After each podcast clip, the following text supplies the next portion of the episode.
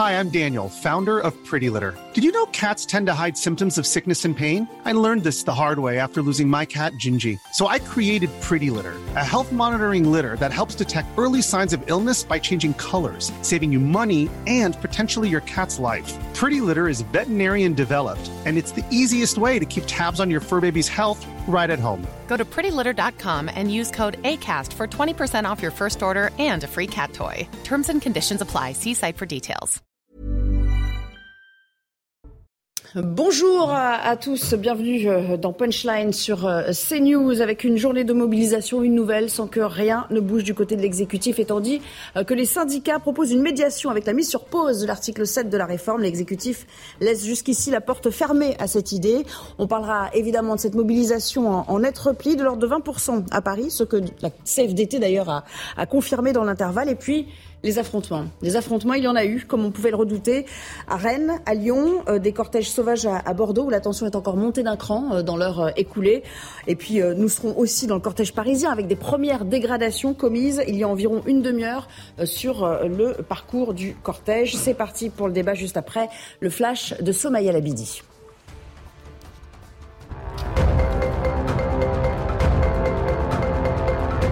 Gérald Darmanin a engagé la dissolution de Soulèvement de la Terre, un des organisateurs de la manifestation interdite contre les méga-bassines dans les Deux-Sèvres ce week-end.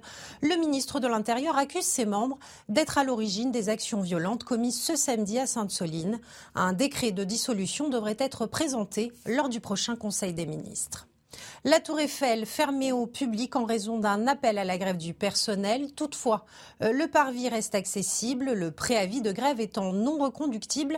La Dame de Fer devrait rouvrir dès demain. Et puis, suspension de la grève des éboueurs parisiens dès demain et fin des blocages des usines d'incinérateurs après 23 jours de tension. Une annonce stratégique de la part de la CGT, filière et déchets et assainissement, qui préfère suspendre le mouvement en attendant de refaire le plein de grévistes. Désormais, ce sont 7000 tonnes de déchets qui jonchent les rues de la capitale. Et pour m'accompagner dans cette émission cet après-midi, j'accueille Eric Revel qui est journaliste. Bonjour Eric, bonjour, merci d'être à nouveau présent au rendez-vous. À vos côtés, Jean-François Amadieu, spécialiste des mouvements sociaux. Merci d'avoir répondu à notre invitation. Mathieu Vallée, commissaire de police, est là également. Bonsoir. Louis Dragnet, chef du service politique d'Europe 1. Et puis Philippe Guibert, enseignant consultant. Merci. Bonsoir Nelly. À tous les cinq, ravi de vous avoir sur ce plateau. Avant même d'avoir débuté, on l'appelait la journée de tous les dangers. Une 10e mobilisation intersyndicale contre la réforme du gouvernement. Pour le moment, on a du mal à voir arriver une éventuelle sortie de crise. On parlera surtout de cette mobilisation en net repli par rapport à jeudi dernier, un dispositif de sécurité inédit également qui avait d'ores et déjà été confirmé hier avec 13 000 policiers et gendarmes, dont 5 500 pour la seule capitale. Et puis ce parcours allant de République à Nation, où des premiers manifestants sont arrivés d'ailleurs en milieu d'après-midi. Il y a eu des heurts, essentiellement jusqu'à il y a environ une demi-heure en région. On va évidemment largement y revenir, mais le cortège parisien, jusqu'ici relativement calme, a connu lui aussi de premières dégradations. On va les vérifier avec nos reporters sur place. Bonjour, vous êtes quelque part sur le boulevard Voltaire où on a aperçu des poubelles en feu il y a quelques minutes à peine. Oui, effectivement, nous sommes boulevard Voltaire. Alors pendant plusieurs minutes, de longues minutes, voire même, je dirais à peu près une demi-heure, les casseurs ont alimenté un feu avec l'intérieur, les marchandises d'un magasin qu'ils avaient vandalisé. Et pendant une bonne demi-heure, on ne voyait pas la police intervenir. C'était difficile de comprendre exactement ce qui se passait. Il y a à peine 5 minutes, plusieurs unités de CRS sont apparues des rues perpendiculaires au boulevard Voltaire. D'un coup, ces forces de l'ordre ont littéralement fondu dans la foule, dans cette foule dense, principalement à cet endroit, composé de Black Bloc. Et là, les forces de l'ordre ont mené une progression très rapide et très intense à l'intérieur de ce cortège pour faire remonter un maximum de personnes vers vers Place de la Nation. Et je vais vous rendre l'antenne parce que là, on a des gaz lacrymogènes. Merci beaucoup. Oui, évidemment, vous restez à bonne distance. Les gaz lacrymogènes qui empêchent évidemment la bonne tenue de ce duplex. Mathieu Vallée, je me tourne vers vous. 6400 contrôles effectués avant même le départ des cortèges. Plusieurs interpellations également à Paris de manière préventive. Et puis là, on en était à une vingtaine il y a encore une heure. Qu'est-ce qui peut expliquer, alors que les débordements avaient débuté relativement tôt lors de la dernière mobilisation jeudi dernier, qu'est-ce qui peut expliquer que là, ça commence à dégénérer maintenant? Est-ce que c'est le dispositif qui a permis de contenir quelque peu les ultras, les radicaux, ou voilà, ils n'ont pas réussi à trouver la brèche comme ils l'auraient souhaité? D'abord, en janvier, quand les journées nationales d'action ont commencé, on avait très peu d'éléments radicaux. Ils étaient entre 350 et 500 sur des cortèges qui étaient assez étoffés. Hein. Quand on voit le nombre de participants, ça faisait longtemps dans le pays que les mouvements sociaux organisés par une intersyndicale n'avaient pas autant rassemblé. Ensuite, on a une montée en puissance des éléments radicaux dans les cortèges. Jeudi dernier, le 23 mars, on avait en tête de cortège plus de 1500 à 2000 éléments radicaux qui sont rapidement passés à l'acte, notamment sur le boulevard Strasbourg-Saint-Denis après la place de la République, quand il s'est lancé vers les dislocations qui étaient de mémoire à la place de l'Opéra. Et là, effectivement, on constate que le début du cortège place de la République s'est bien passé. Là, on est sur le boulevard Voltaire qui mène, pour ceux qui ne sont pas à Paris, jusqu'à la place de la Nation. Donc, c'est quand même un cortège qui est plus court, avec des grandes avenues et des grands espaces. Et effectivement, on a constaté que les éléments radicaux, d'abord, sont passés moins vite à l'acte que jeudi dernier. C'est vrai. Est-ce qu'ils sont moins nombreux? C'est comme le match, on attend le résultat avant de pouvoir le commenter. On le dira à l'issue de la dispersion, parce que tant que tout n'est pas dispersé et terminé, on peut pas dire si ça s'est bien passé. Et on a effectivement le même dispositif très mobile, dynamique et réactif, avec des forces mobiles, escadrons de gendarmerie mobile CRS. Je rappelle qu'il y a 31 forces mobiles engagées, donc 31 compagnies escadrons sur ce site-là, notamment des escadrons qui ont œuvré à Sainte-Soline, des compagnies CRS qui ont déjà été engagées la semaine dernière et le week-end. Donc on voit que c'est des effectifs qui sont sursollicités. Et on a des brigades de répression d'actions violentes à moto qui sont très mobiles, parce que leur mission principale, elle est très simple, parce que j'entends beaucoup de bêtises sur leur utilisation et leur objectif, c'est d'aller au contact des casseurs, des fauteurs de troubles, de ceux qui viennent agresser, cramer, tout casser, notamment l'objet des commerçants, comme on peut le voir sur vos images, et de pouvoir rapidement les extraire, ce qui est la phase la plus difficile. Et vous l'avez dit vous-même, enfin, vos reporters sur le terrain, si on va trop vite interpeller et faire cesser les exactions, on dit que c'est la police qui alimente les conflits. Si on attend trop de temps pour y aller, on laisse les black blocs et les éléments radicaux se développer et faire des exactions, et à ce moment-là, on dit qu'on est laxiste. Donc c'est, je veux juste terminer sur ça, c'est très difficile d'avoir le juste milieu pour intervenir, et on aura sûrement un vrai sujet sur ça, parce qu'on n'en a pas beaucoup parlé depuis quelques jours sur les plateaux. L'élément le plus à risque pour nos collègues, tant que pour les personnes, les street reporters, les badauds, les personnes qui sont à proximité, qui ne se désolidarisent pas, c'est au moment de l'interpellation de ces fauteurs de troubles qu'il faut ensuite extraire. Autre image de tension à Rennes aujourd'hui, en marge du cortège également, avec des individus radicalisés qui avaient pris rendez-vous pour s'y retrouver en nombre, semble-t-il. Nous retrouvons notre reporter là aussi sur le terrain. Les canons à eau ont été sortis. On a vu aussi dans le courant de l'après-midi plusieurs centaines d'ultras qui carrément détachaient des panneaux de protection qui étaient censés protéger donc les commerces les plus à risque. Ils ont réussi à s'en débarrasser.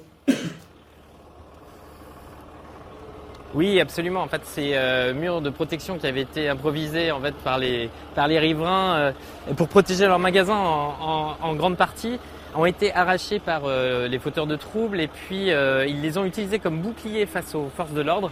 Alors les forces de l'ordre, vous les voyez là actuellement à l'image. Elles sont regroupées sur une petite place parce que depuis 3 heures environ, il n'y avait plus aucun heurt, il n'y avait plus de manifestants et plus de fauteurs de troubles dans les rues. Et puis, on a senti une odeur de brûlé, de poubelles brûlées, et on est remonté avec mon agent de sécurité sur cette petite place qui s'appelle la place Sainte-Anne, où tous ces individus étaient regroupés dans des cafés et avait commencé à incendier en fait des poubelles, et évidemment la police est arrivée pour les disperser, et c'est les images que vous voyez actuellement. En fait, ils essaient au fur et à mesure de reprendre cette place, mais il y a encore quelques instants, on pouvait les voir prendre des cafés aux terrasses. Merci beaucoup. Il y a aussi ce sondage que j'aimerais vous faire commenter. C'est un sondage CSA pour CNews qui a été réalisé dans la veine, on le précise quand même, de ce qui s'est passé à Sainte-Soline ce week-end. À la question « Condamnez-vous les violences contre les forces de l'ordre ?» Vous voyez apparaître ce camembert, c'est-à-dire toutes forces confondues, police, gendarmerie, armée, 85% des personnes interrogées répondent oui. Non, 14%, ne se prononcent pas 1%. Ce qu'on voit surtout, c'est qu'il y a quelques... 69%. 60... Oui, ça c'est... Alors là, c'est peut-être pas la même question qui était posée, mais il y avait un sondage plus global, on n'a peut-être pas sorti le bon carton. Absolument, merci de me reprendre. Il y a quelques variations, Louis Dragnet, en fonction des sympathies politiques ou des tranches d'âge, mais... Grosso modo, il n'y a pas de gros écart non plus dans l'idée qu'on se fait des violences qui sont commises contre les policiers. Bah, tant mieux, globalement c'est plutôt une bonne nouvelle, ça montre que les Français dans leur ensemble soutiennent la police, soutiennent les forces de l'ordre et puis considèrent aussi ou prennent conscience du fait que s'il n'y a plus de police, si on attaque la police et la gendarmerie, eh bien il n'y a plus d'État tout simplement parce que les derniers remparts réels de la protection de l'État sont les forces de police et de gendarmerie.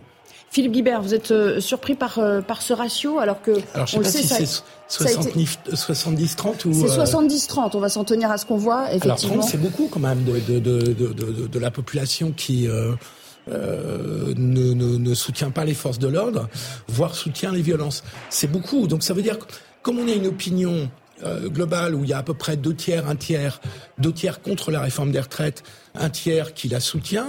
Ça veut dire que sur les deux tiers qui sont contre la réforme des retraites, il y en a en gros la moitié qui considèrent que les violences peuvent être légitimes pour faire reculer le gouvernement. C'est comme ça que je comprends votre sondage, qui est un point inquiétant, qui rappelle la période des Gilets jaunes, vous vous souvenez, où il y a eu un moment où il y avait 25-30% de l'opinion qui finissait par accepter les violences, pas forcément y participer, même pas y participer du tout, mais qui pouvait quand même les soutenir pour obtenir gain de cause. Donc si on est bien sur ces chiffres-là, on est quand même dans un contexte où il y a quand même un petit tiers de la population qui n'est pas contre des violences pour faire reculer le gouvernement. J'ajoute quand même, en parallèle au sondage... Je faisais référence, pardon, je suis désolée. Alors, c'est pas le même chiffre. Condamnez-vous les violences, 85%, il me semblait bien avoir lu ça quand même. Le carton était quelque peu erroné, mais enfin, peut-être qu'il datait. Alors s'il datait, c'est intéressant parce que ça veut dire qu'il y a une nette progression. Et ça, c'est celui, je vous le confirme, qui a été réactualisé. Et là, on est passé sur un ratio qui est supérieur et ça change quand même la nature de votre commentaire, Philippe. Ah oui, ça change complètement. Moi, je maintiens tout. Vous maintenez tout, mais bon, voilà, vous êtes droit dans vos bottes. Mais ça, excusez-moi, pardonnez-moi, comme j'ai commenté l'autre carton. Allez, un petit droit de réponse après ce... Non, mais l'autre carton correspondait à quoi, là, exactement? C'est quoi l'autre? C'était condamnation des... Non, c'était un carton antérieur. En fait, c'était antérieur. La question, c'est condamnez-vous les violences contre les forces de l'ordre? D'accord. Et finalement, la réponse, c'est 84-15. C'est 85. 14-1 qui se prononce pas. Enfin, je ne sais pas si on l'a bien compté. Donc là, on va essayer de faire le président Cardo, là vous avez tout. Ne donnez pas les résultats. Vous avez la preuve. Jean-François Amadieu, peut-être réaction. Je vais prolonger. En effet, 30% ça aurait été beaucoup, au-delà du chiffre attendu. 14%, c'est bien. C'est un chiffre qui est vraiment en ligne, qui est quand même très bas. Il faut quand même rappeler que la police est populaire auprès des Français. Les Français ont confiance dans la police. Mais on avait observé qu'après l'épisode Gilets jaunes, à la faveur de l'évolution de notre jeunesse, et effectivement, on sait qu'une partie, je dis en particulier des jeunes, c'est vrai, n'ont plus le même rapport à la police. Mais ça reste quand même... C'est pour ça que 30%, c'était plutôt beaucoup, mais le chiffre est assez faible. Donc 14%, ça me paraît tout à fait attendu. C'est pas une... Heureusement d'ailleurs, mais ça... Je crois que c'est une confirmation. Éric Revel, il y a une petite passe d'armes. Hein, on est habitué maintenant dans l'hémicycle cet après-midi. Je crois que c'est Éric Dupond-Moretti à l'adresse de l'FI qui a dit « Au Bataclan, on voulait embrasser les flics. Aujourd'hui, vous leur vomissez dessus ». Voilà, il y a eu, en tout cas, il y en a chez qui il y a une évolution très nette dans l'autre sens, c'est la France insoumise. Oui, enfin, je vois pas ce que cette déclaration du garde des Sceaux apporte au contexte actuel, si vous voulez. Enfin, pardonnez-moi, mais je le trouve très hors sujet, Éric Dupond-Moretti, depuis un bout de temps. Bon, c'est vrai qu'on a applaudi la police globalement, parce que le terrorisme avait plus que frappé des esprits, avait endeuillé des dizaines et des dizaines de familles.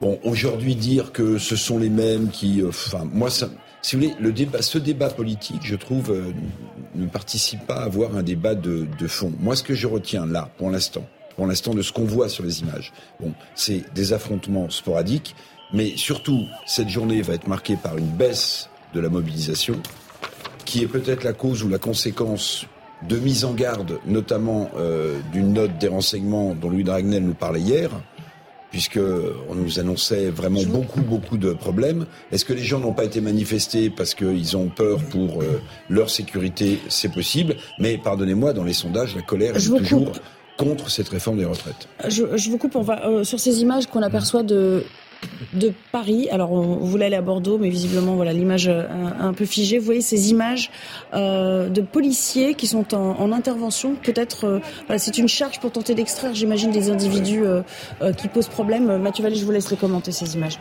Ouais, vous avez actuellement sur les images des membres des compagnies d'intervention, les mêmes membres qu'on prend pour mettre en opérateur derrière les motos des braves motorisés. Il faut le rappeler, hein, c'est pas des anciens baqueux qu'on met sur ces motos-là. Donc les policiers, vous voyez, avec les deux bandes bleues sur leur casque, qui sont en train de faire un repli sur le boulevard Voltaire, en fait, ont fait une intervention en tête de cortège puisqu'on avait des éléments radicalisés, grimés de noir, qui adoptaient la stratégie, puisque les Black Blocs, c'est pas un mouvement, c'est une stratégie d'action, qui se rassemblaient, qui commentaient des exactions et dont ils ont obligé les policiers à aller au contact. Et d'ailleurs, certains ont été surpris puisque j'ai des retours de terrain et ils ont réussi à nasser ces fauteurs de troubles qu'ils ont dispersés ensuite, notamment par l'usage de la force légitime. Voilà, j'entends aujourd'hui sur beaucoup de commentateurs que toutes les forces et les violences se valent. Non, les seuls détenteurs du monopole légitime de la violence, c'est les policiers quand ils sont contraints de l'utiliser pour faire face à des personnes violentes, des personnes extrémistes, d'ultra-gauche notamment, documentées par nos services de renseignement, qui même si ils ont du mal, Eric Revel, à faire des notes de prédiction en termes de chiffrage, parce que attendez, moi j'ai de la mémoire, hein, ce qu'on me dit la veille, j'essaie de le confronter à la réalité du lendemain. Tout à fait, mais faire de la prédiction, c'est toujours plus compliqué d'être dans la réalité. Ah oui, donc ils essayent de chiffrer, de contextualiser, d'avoir une ambiance la veille ou plusieurs jours avant. Donc là, sur vos images, on voit en fait des charges et des bouts offensifs qui sont deux techniques policières permettant de disperser et de faire partir les éléments radicaux pour que le cortège qui est à l'arrière puisse avancer vers la place de la Nation. Mais monsieur le commissaire, on peut quand même se poser la question, même si c'est difficile de faire des prédictions, ou des prévisions, on peut quand même se poser la question de savoir si le fait qu'il y ait moins de monde, deux choses l'une, ou bien le mouvement s'essouffle et les gens sont fidèles au sondage, c'est-à-dire pensent que cette loi sera votée et appliquée, ou bien est-ce que certains se sont dit je vais pas les manifester parce que j'ai un peu la trouille pour ma sécurité. On va retourner sur le terrain, si vous le voulez bien, on va retourner sur le terrain parce que nos équipes font ce qu'elles peuvent aussi pour nous transmettre des informations en direct, il faut qu'on les aide à se protéger le cas échéant. Bordeaux, donc je vous le disais, où une manifestation sauvage a eu lieu après la fin du cortège officielle, la situation qui a dégénéré largement au milieu d'après-midi et la tension qui est encore montée d'un cran, n'est-ce pas ?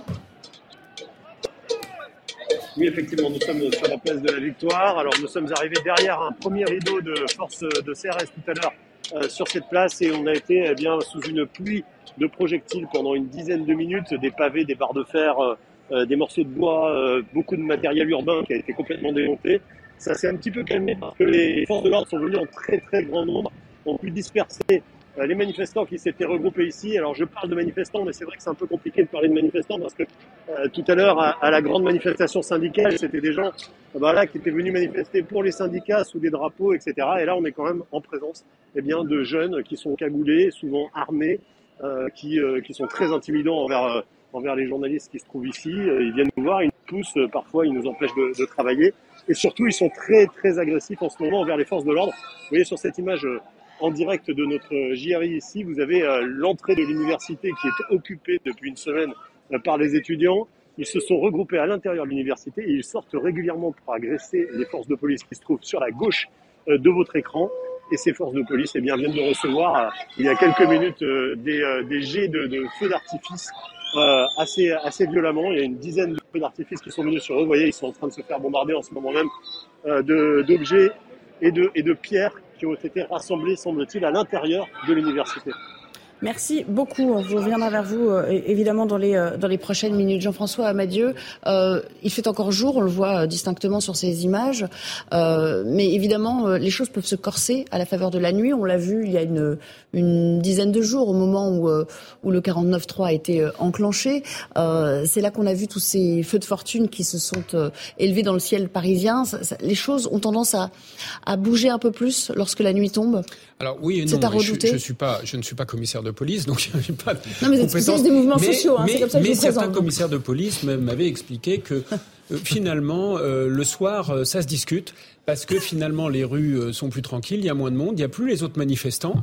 Et ce qui fait que finalement, c'est pas forcément à l'avantage de ceux qui, vous voyez, qui peuvent s'abriter derrière d'autres personnes qui sont là et ça les arrange. Donc, c'est pour ça que c'est à double détente.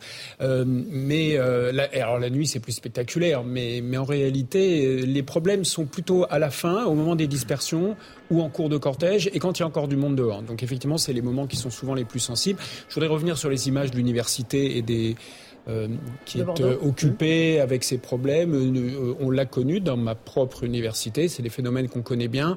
Je dois dire que c'est des publics qu'on connaît très bien. Mais peut-être c'est l'occasion de souligner que curieusement, et je suis bien placé pour le savoir, eh bien, on n'interpelle pas forcément, on ne poursuit pas forcément. Et qu'au fond, on a laissé depuis plusieurs années des situations... se créer dans les universités pour au fond calmer le jeu et c'est pas normal. Vous voyez, quand vous procédez à des dégradations, que vous occupez, que vous cassez, ouais. Et on a connu ça plusieurs fois, que ce soit en Sorbonne, à Tolbiac, à l'EHESS, à différents endroits. C'est le cas actuellement dans certaines universités de province qui sont en train d'être zadisées, comme on dit.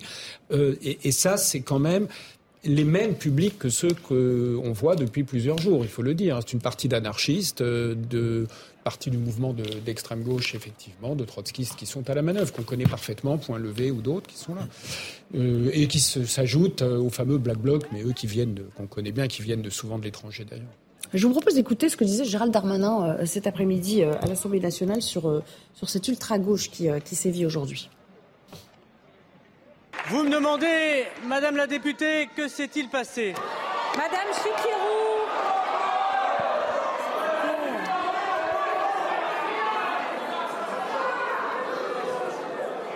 Vous me demandez, Madame la députée, que s'est-il passé ? Moi, je vous pose la question. Que s'est-il passé à gauche pour qu'on confonde casseurs et policiers ?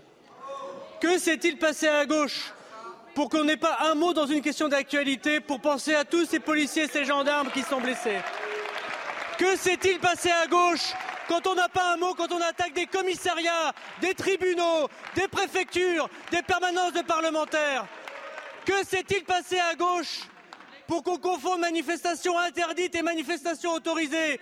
Que s'est-il passé à gauche pour qu'on ne respecte plus l'uniforme de la République ? Que s'est-il passé à gauche, Madame la députée, pour qu'on oublie à ce point Clémenceau, Chevènement, Cazeneuve, Valls, Mitterrand, Badinter. Que s'est-il passé à gauche pour qu'on haïsse des policiers ? Que s'est-il passé à gauche pour faire alliance avec M. Mélenchon, qui les insulte, qui les vomit et qui finalement fait honte à tous les électeurs de gauche ? Philippe Guibert, pour reprendre l'anaphore de Gérald Darmanin, que s'est-il passé à gauche ? Il s'est passé que la domination de Jean-Luc Mélenchon pendant la dernière présidentielle a complètement déséquilibré la gauche. Et donc toute la gauche de gouvernement à laquelle fait référence Gérald Darmanin dans sa réponse est passée complètement au second plan, n'ose plus assumer ses positions et finalement n'existe plus d'une certaine manière. Donc c'est ça qui s'est passé à gauche tout simplement, c'est que le mécanisme du vote utile à la dernière présidentielle qui a propulsé Mélenchon à 22% des voix au seuil du deuxième tour a écrasé complètement la gauche républicaine de gouvernement. Et si je veux compléter, si je peux nuancer un tout petit peu ce qu'a dit quand même Gérald Darmanin, ce qu'il dit est en partie vrai de la gauche politique. Je remarque quand même que le PS et le PC, c'était flagrant ce week-end sur Sainte-Soline, n'ont pas fait du tout les mêmes déclarations, voire n'en ont pas fait du tout que celles qu'on a pu entendre chez les écologistes ou dans la France insoumise, d'une part. Et puis d'autre part, quand même, la gauche syndicale qui est dans la rue, parce que globalement c'est la gauche qui est dans la rue, n'a pas du tout le même discours à travers les représentants syndicaux que la gauche politique. Et je trouve que la gauche syndicale se montre en ce moment nettement plus responsable et républicaine que la gauche politique. Louis Dragnet, cette gauche républicaine a finalement plié, a cédé sous la doxa de Jean-Luc Mélenchon. Elle est inaudible aujourd'hui. Moi, je trouve que ça remonte à il y a plus longtemps, en fait. Moi, je me souviens de ce rapport Terra Nova qui actait le fait que la gauche avait perdu le vote populaire. Et du coup, moi, je pense que tout se trouve là-dedans. Et donc, il y avait besoin de se tourner vers le vote communautaire. Et donc, c'est à partir de ce moment-là que la gauche a épousé toutes les causes qu'on appelle woke aujourd'hui. Donc, défense par principe de toutes les minorités, les clandestins, les les immigrés, toutes les revendications LGBT. Et donc, la gauche a acté le fait que le peuple ne voterait plus pour elle. Et donc, il fallait se tourner vers d'autres électeurs. Et donc, je pense que... Avec un grand succès, d'ailleurs, puisqu'elle est très minoritaire. Ah bah bien sûr. Non mais moi je pense que du coup c'est une erreur stratégique. Ça lui a réussi majeure, pour les législatives, ouais. Qu'a commis en tout cas le Donc ça remonte à quoi, 2018, 2019, juste après la présidentielle. Non, c'était bien avant, c'était sous le quinquennat, c'était même avant le quinquennat de François Hollande. Il me semble que c'était en 2010 de mémoire. Et on l'a vu ensuite d'ailleurs, on le voyait dans les discours politiques, même la campagne présidentielle de François Hollande s'inscrivait parfaitement dans ce discours-là. Alors il y avait 2-3 références à Jaurès, à Blum. Je termine simplement. Et ensuite, la pratique politique du quinquennat de François Hollande s'est tournée essentiellement en direction de ces publics-là. Il y a eu juste un moment de bascule, c'est le moment des attentats, où le gouvernement a ouvert les yeux sur une réalité avec les dangers que représente l'immigration incontrôlée, le terrorisme islamique. Et donc la gauche, à nouveau, cette gauche de gouvernement s'est remise à mettre des mots et à dénoncer le mal. Je me souviens très bien du livre, par exemple, qu'avait écrit Jean-Yves Le Drian. C'était Nommer l'ennemi, je crois que le titre c'était ça, et où clairement il désigne l'ennemi, le terrorisme islamique. Mais donc il a fallu, malheureusement, qu'il y ait des attentats et qu'il y ait des choses aussi graves qui se produisent dans notre pays. Voilà. Mais en fait, il était trop tard. Et ensuite, Emmanuel Macron est arrivé et il a pulvérisé le bipartisme et donc une partie de la vie politique. Et la gauche s'est réveillée groggy après 2017 et a compris qu'en fait, elle était passée après... des rendez-vous très importants. Je vais vous laisser aux uns et aux autres le loisir de lui répondre, mais priorité évidemment à ce qui se passe sur le terrain. Sur les images qu'on voit. Vous voyez quelqu'un qui est en train de se réchauffer les mains devant le brasier. Non, mais ce qui me fait. Pardonnez-moi, mais c'est.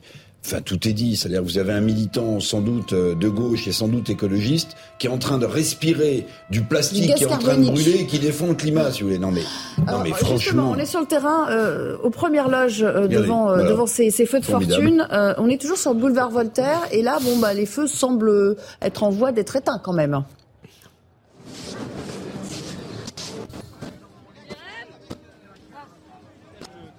Ici sur le boulevard Voltaire, mais la situation a été très tendue à un moment. Les casseurs ont rebroussé chemin pour allumer justement des poubelles. Vous le voyez à l'image sur le boulevard Voltaire. La situation a dégénéré. Les casseurs sont arrivés et ont fait front devant les forces de l'ordre qui ont répliqué à coups de gaz lacrymogène. Et actuellement, vous voyez des gens autour se réchauffer les mains, d'autres personnes qui tentent de raviver les flammes en ramenant des poubelles ou autres déchets. Une situation très différente donc au cortège qui était extrêmement calme. On a mis moins de 2 heures pour arriver de la place de la République à la place de la Nation, dans le calme.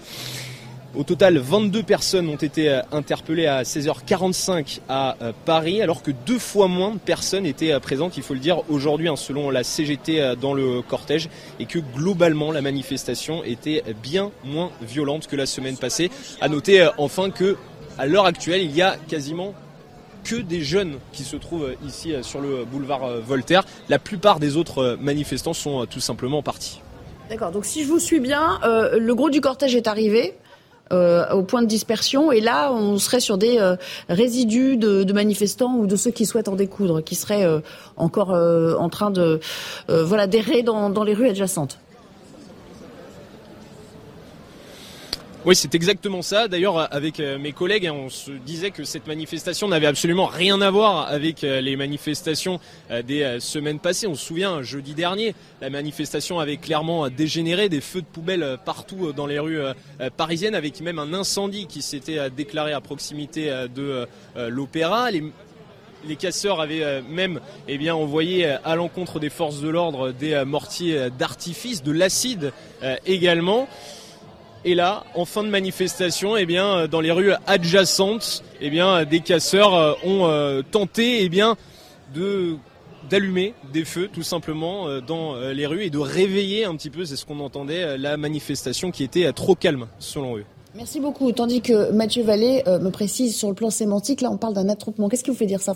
C'est le nombre qui justifie. Pas du tout, non. En fait, une manifestation, c'est un cortège qui est déclaré et que si la préfecture ne veut pas voir se dérouler, le préfet prend un arrêté d'interdiction, ce qui est très important en termes de nuance, puisque Quelqu'un qui participe à une manifestation interdite, c'est une contravention.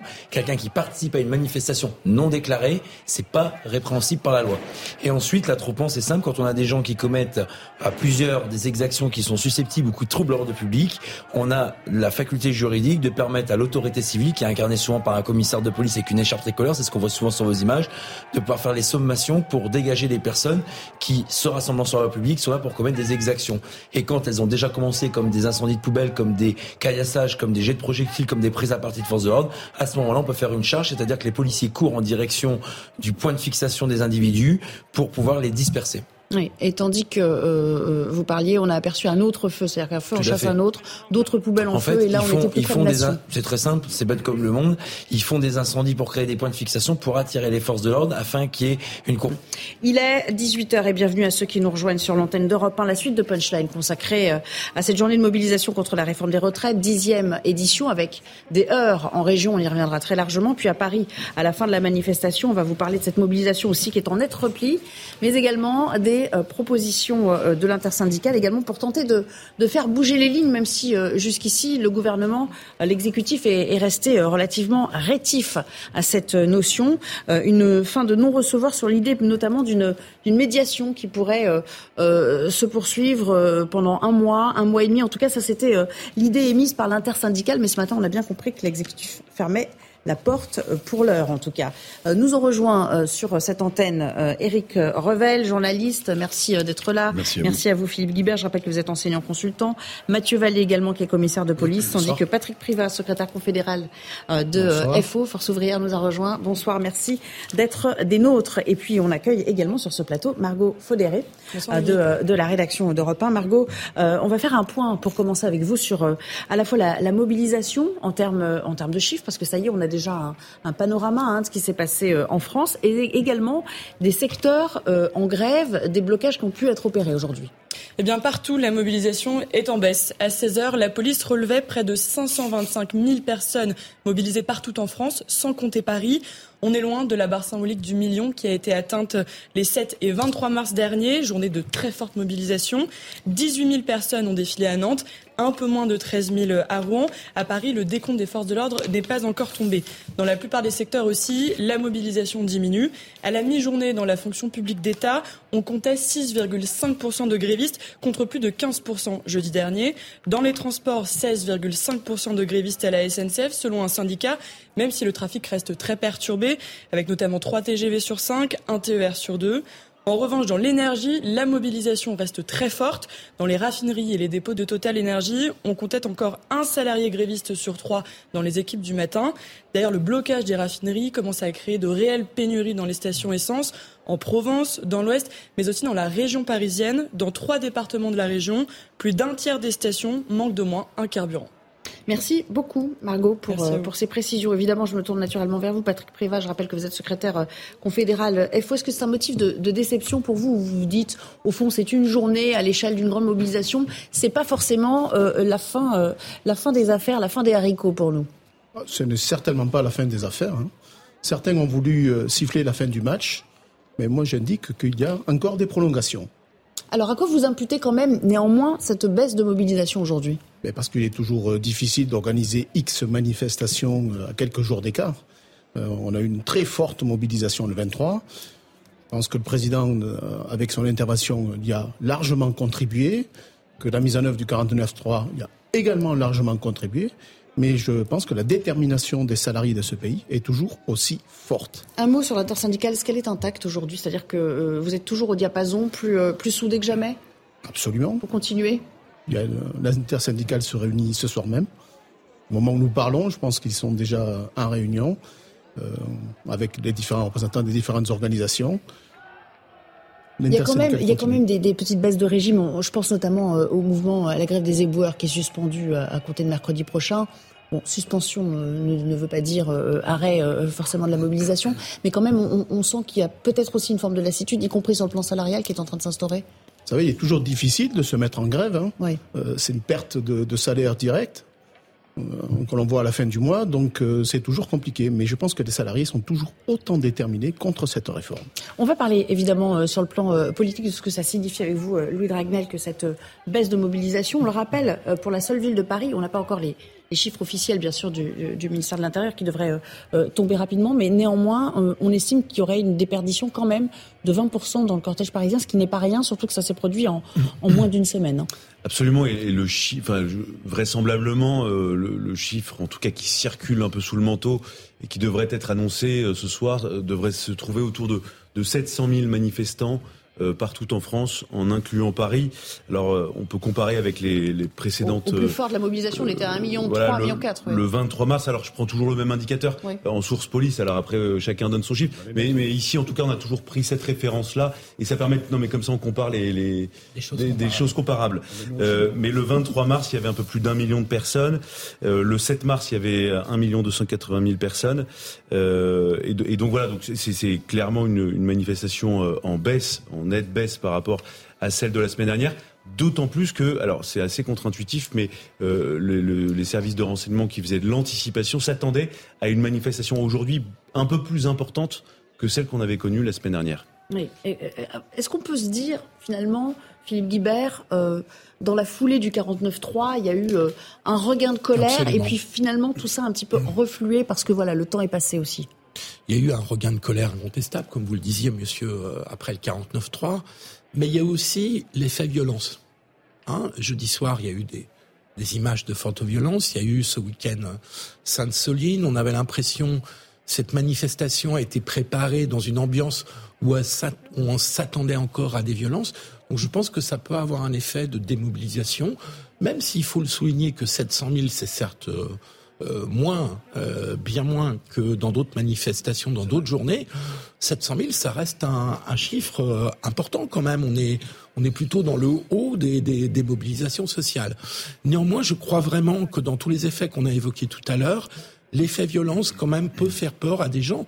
Je rappelle quand même, pour avoir été dans certaines de ces manifestations, que c'était extrêmement bon enfant, que toutes les générations étaient représentées, que tous les secteurs de la société pouvaient être représentés.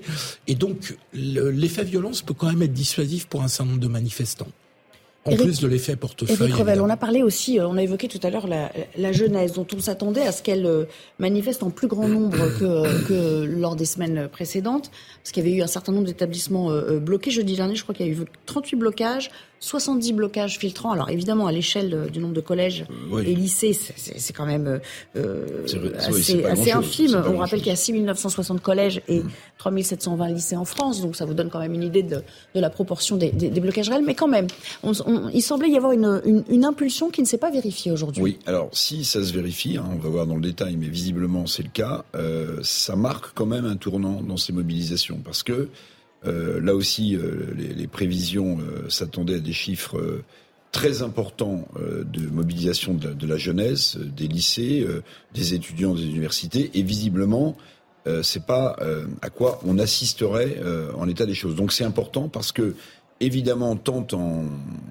termes de maintien de l'ordre qu'en termes de mobilisation, si la jeunesse s'était massivement retrouvée aujourd'hui, même si c'est un jour de semaine, même si Philippe Guibert a raison, ça suit quand même une séquence d'ultra-violence dans les Deux-Sèvres où les gens peuvent craindre pour leur sécurité en se demandant ce qui allait se passer, d'autant que on avait une note des renseignements territoriaux qui expliquaient que attention, on attendait beaucoup de black blocs, 50 villes la journée du pays. Terminée, Non, mais c'est pour ça que je suis prudent. Je dis simplement que rien. Non, mais j'illustre un peu le point de vue. Le changement d'heure. Oui. On verra. Philippe Guibert, j'illustre un peu le point de vue. Mais c'est incontestable quand même, monsieur, que la mobilisation baisse. Et la raison, il faut quand même la souligner, invoquée par la CGT pour suspendre le mouvement des éboueurs dans la ville de Paris, c'est que précisément il y a de moins en moins de grévistes. Alors il y a l'aspect salaire, sans doute, qui joue, mais on l'a souvent vu dans les sondages, même au plus fort des mobilisations, cette réforme est rejetée par une majorité de Français, mais une majorité tout aussi importante considérait qu'elle finirait sans doute par atteindre son but, c'est-à-dire, dans l'état actuel des choses, passer de 62 à 64 ans. C'est pas un jugement, c'est un constat. Et voilà. Et peut-être qu'on retrouve aussi ces chiffres-là dans la rue. Il y avait 6130 lycéens et collégiens aujourd'hui et étudiants qui bloquaient leurs universités dans toute la France. 6130. Ils sont combien tout? Je sais qu'il y a chaque année, il y a 800 000 bacheliers. Une classe d'âge, c'est 800 000. C'est 800 000. Hein, donc voilà. Et ça veut pas.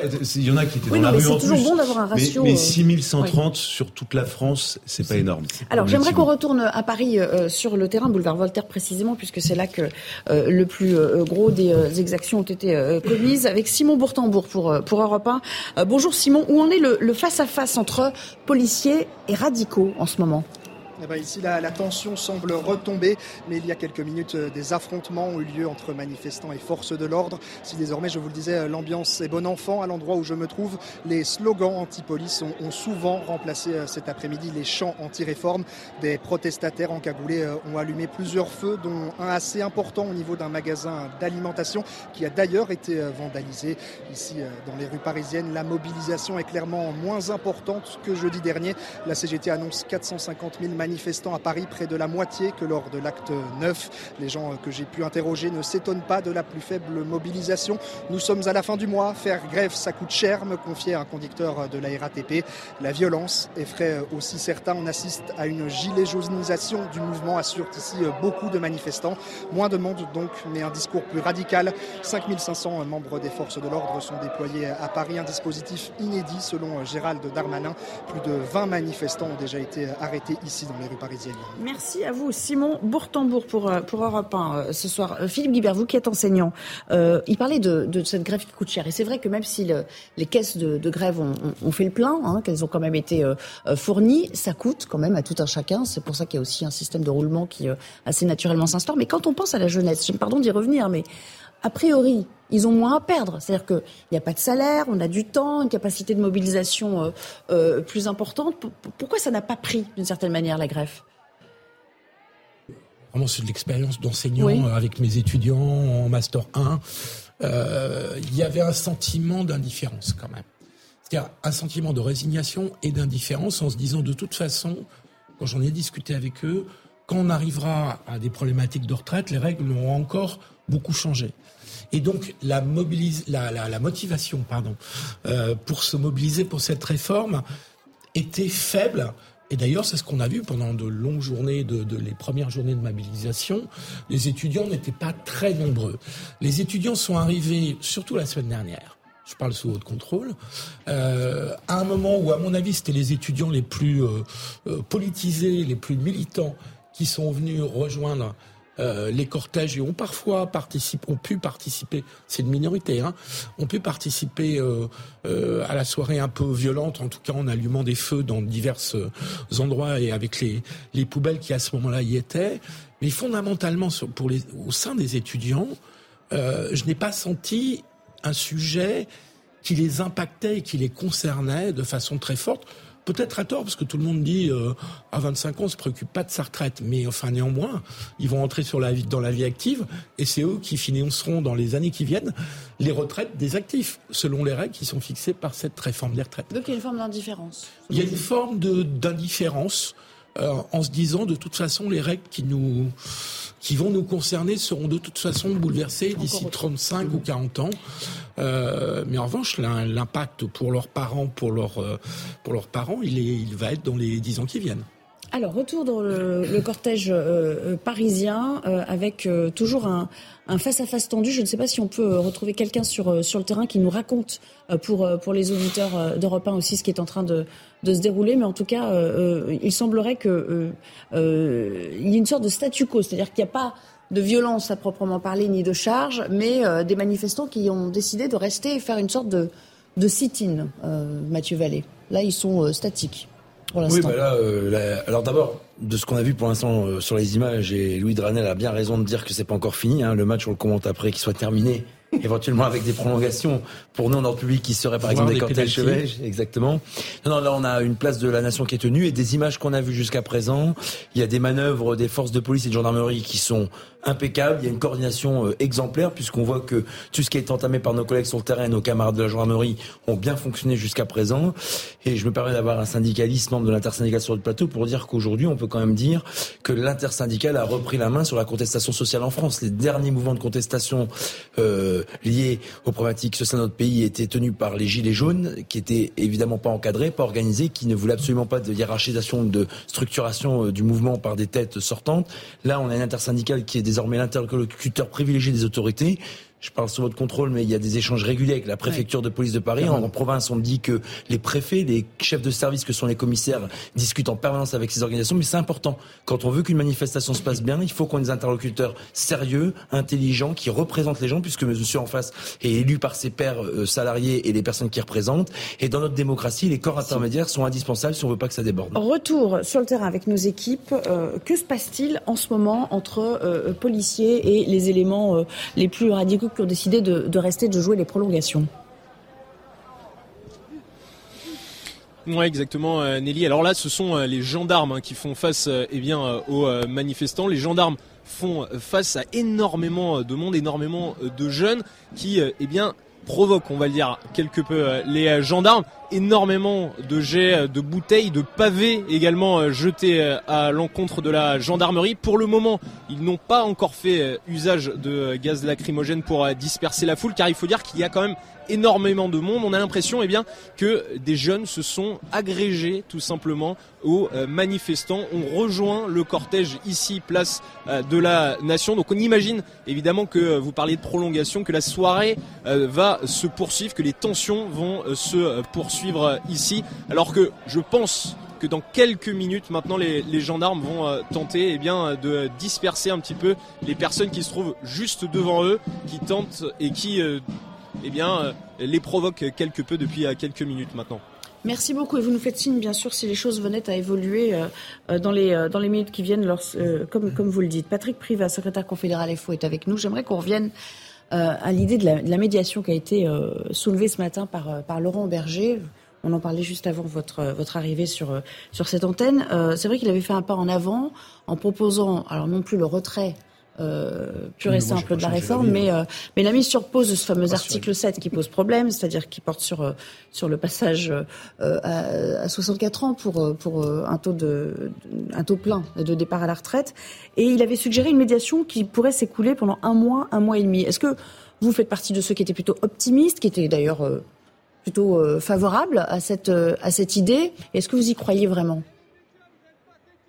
D'abord, c'est Laurent Berger qui a... Enfin, l'intersyndicale est intacte, donc est-ce que vous êtes dans ce sillage ? Qui a eu cette idée, et dans l'intersyndicale, il y a un partage d'idées, un partage de positions pour avoir un positionnement plus clair. On le verra ce soir, parce qu'il y aura une nouvelle déclaration probablement ce soir de l'intersyndicale. Pour ce qui me concerne directement, moi, la médiation, je vois mal comment on peut faire une médiation avec le président de la République. Je dis des choses quand même. Ça me semble relativement compliqué. Autant je peux faire une médiation lorsqu'il y a un conflit dans une entreprise, ce qui se passe, où on saisit la directe, où on saisit les autorités, le préfet du département lorsqu'il y a un conflit dans une entreprise qui est bloquée ou autre, ça oui, ça s'entend. Là, la médiation sur un texte de loi, ça me semble très compliqué, surtout avec le président de la République, sinon je ne sais pas comment on peut faire. Je dis ce que vous êtes clairement, dire, monsieur Privassi, je dis clairement les choses. Nous sommes... Je dis simplement que nous sommes... Et nous l'avons toujours dit. FO. Nous sommes sur la demande de retrait de ce texte. C'est clair.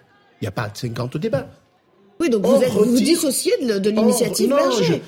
C'est quand même un peu. À l'issue d'une médiation, si on est utopique. Oui, ça peut être aussi une issue. La médiation est un moyen. La finalité que vous demandez, c'est le retrait. C'est deux choses différentes. Le propre d'un syndicaliste, c'est d'avoir les pieds sur terre. Et moi, j'ai les pieds sur terre. Je ne conçois pas une médiation avec le président de la République. Je conçois des discussions avec le gouvernement. Je pense que c'est assez réaliste là-dessus. Je conçois des discussions avec le gouvernement, pas forcément des négociations avec le gouvernement. Je négocie avec les autres interlocuteurs patronaux. Non, mais là, je conçois des concertations, une médiation avec le président de la République. Personne n'a dit on va faire une médiation avec le président. Non, mais c'était pas l'idée initiale de Laurent Berger non plus. Voilà, non. Mais... C'est l'exécutif qui pour dire, est à la manœuvre officiellement. Il lance une idée, il dit, est-ce qu'on ne pourrait pas se remettre autour d'une table ? Oui, il faut qu'on se remette autour d'une table, rapidement. Mais je rappelle que si vous reprenez tous les communiqués de l'intersyndicale, c'était le retrait de ce texte. Ça n'a pas changé et ça ne changera pas ce soir. Philippe Guibert. Nous réunissons, pour ce qui nous concerne, nos instances cette semaine, dès demain. Je peux vous dire que la déclaration de notre comité confédéral national qui interviendra jeudi soir, elle sera aussi très claire sur ce texte. Pardonnez-moi, M. Privat, mais j'ai bien compris cette fois. C'est-à-dire que ce que dit la CFDT, ce que vous dites, n'est pas... Non, mais j'essaye pas d'enfoncer le coin. Non, n'essayez pas de mettre le coin. J'essaie de comprendre. J'essaie de vous dire que ça ne peut pas se faire comme ça. En appuyant sur le bouton pause, a-t-il dit, et vous dites, la médiation, j'y crois pas. Au nom de FO. Voilà, c'est tout ce que je voulais que je vous précise. Je vous dis, on va voir ce que va dire l'intersyndicale après sa réunion ce soir. Ce que disent nos représentants. Philippe Guibert, enseignant, consultant. Je crois que c'est Olivier Véran qui a dit ce matin, au fond, on n'a pas besoin d'intermédiaire, sous-entendu, pas de médiateur. On peut mener ces négociations de concert ou directement avec les syndicats, mais pas sur le texte des retraites, en marge sur les autres aspects liés au travail. C'est une manière assez habile d'essayer de se sortir de ce Mais c'est un enfantillage. Enfin, on n'imagine pas une seconde que les syndicats puissent venir voir l'exécutif, que ce soit le président de la République, le Premier ministre, le ministre du Travail ou quiconque au sein du gouvernement, pour ne pas parler de retraite après 3 mois de conflit. Enfin, là, on est dans l'ordre de l'infantillage et du caprice de chef qui veut absolument pas reconnaître que les choses se sont pas exactement passées comme il le pensait et comme il le souhaitait. Mais il y a un moment donné, il y a un principe de réalité. Si cet exécutif veut renouer sous une forme ou sous une autre, un dialogue avec vous, syndicats, il faudra bien reparler des retraites. Si l'exécutif avait un peu de sagesse et une volonté d'apaisement, il ouvrirait la discussion. Parce que quand on parle des fins de carrière, c'est ce qu'a proposé le président de la République, quand on parle salaire, quand on parle fin de carrière, quand on parle pénibilité, on va forcément parler des retraites. Ça a un impact immédiat. Donc autant acter, autant qu'évaluer. Vous pouvez trouver que c'est un enfantillage. C'est un enfantillage. Moi je dis que la conclusion et le résumé qui va être nous être fait tout à l'heure de cette intersyndicale va être très important. Pourquoi ? Mais attendez, à plus d'un titre. Parce qu'il y a une baisse de mobilisation, parce que visiblement tous les syndicats ne parlent plus exactement de la même chose. Et j'ajoute un point, c'est que ce week-end, la CGT va avoir une nouvelle patronne ou un nouveau patron. Et ça, c'est un sujet. Ah, mais c'est un sujet intéressant aussi. Eh ben oui, possiblement. Si vous avez quelqu'un plutôt de dur qui l'emporte et qui succède à Philippe Martinez, plutôt que Madame Buisson, qui paraît plus conciliante et plus sur la ligne de Monsieur Martinez, pardonnez-moi, si l'intersyndicale de ce soir est un peu fragilisée avec une mobilisation en baisse et quelques dissensions sémantiques de l'ordre de l'enfantillage, alors la succession de M. Martinez peut valoir son pesant d'or dans la suite du conflit. De reprendre le débat sur le fond de la négociation, enfin si tant est qu'il y ait négociation, pour l'instant on a bien compris que c'était au point mort. J'aimerais qu'on revienne boulevard Voltaire où, avec nos équipes où, semble-t-il, il y a quelques instants, l'ordre de dispersion a été donné par les forces de l'ordre. Oui, appel qui a été lancé il y a quelques minutes à peine par les forces de l'ordre, appel répété, appel auquel ont répondu les manifestants avec des sifflets, preuve visiblement qu'ils ne sont pas déterminés à quitter cette place de la Nation. On est véritablement dans une phase complètement différente par rapport au début de l'après-midi. Depuis 16h30, 17h, il y a des points de tension ici, place de la Nation, même si au moment où je vous parle, on est plutôt dans une situation de statu quo, avec encore de nombreuses personnes qui sont présentes donc sur cette place de la Nation, des poubelles qui sont incendiés ici ou là, mais pas véritablement de point de tension entre les manifestants et les forces de l'ordre. Il faut dire qu'on a assisté tout à l'heure à des nombreuses charges de la part des gendarmes mobiles ou encore des CRS, notamment sur le boulevard Voltaire où des incendies avaient été allumés par des manifestants, un boulevard qui a été ensuite dégagé par les forces de l'ordre qui se sont ensuite repositionnées dans les rues adjacentes de cette place de la Nation. À proximité de l'endroit où nous nous trouvons, il y a même un camion canon à eau qui est disposé et qui pourrait rentrer en action si jamais les manifestants ne quittez pas la place, puisque je vous le rappelle donc, c'est l'information, c'est que l'appel à la dispersion a été lancé il y a quelques minutes maintenant.